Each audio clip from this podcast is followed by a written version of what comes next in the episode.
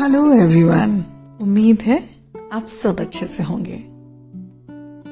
ऐसा होता है ना कि एक टूटे हुए रिश्ते से अलग होने के बाद जब आप अकेले रहते हैं तो दुनिया आपसे सवाल पूछती है इतने साल हो गए अकेले रहते हुए?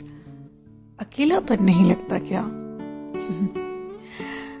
तो जिनका दिल टूटा रहता है वो इस बात के लिए सोचते हैं कि क्या जवाब दें इन्हें कैसे कहें कि हाँ लगता है, बहुत लगता है। लेकिन पहले के साथ के इतने जख्म हैं कि ये अकेलापन ज़्यादा सुकून देता है।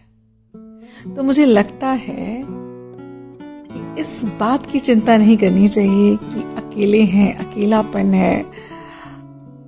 तो डिप्रेस रहें सैड रहें। कभी कभी लाइफ बेटर ऐसे भी होती है। बजाय इसके कि हम किसी के साथ रह के घुटते रहें, दम घुटता रहे लाइफ आँखों के सामने जाती रहे तो इट्स बेटर अकेले रह के लाइफ जी जाए।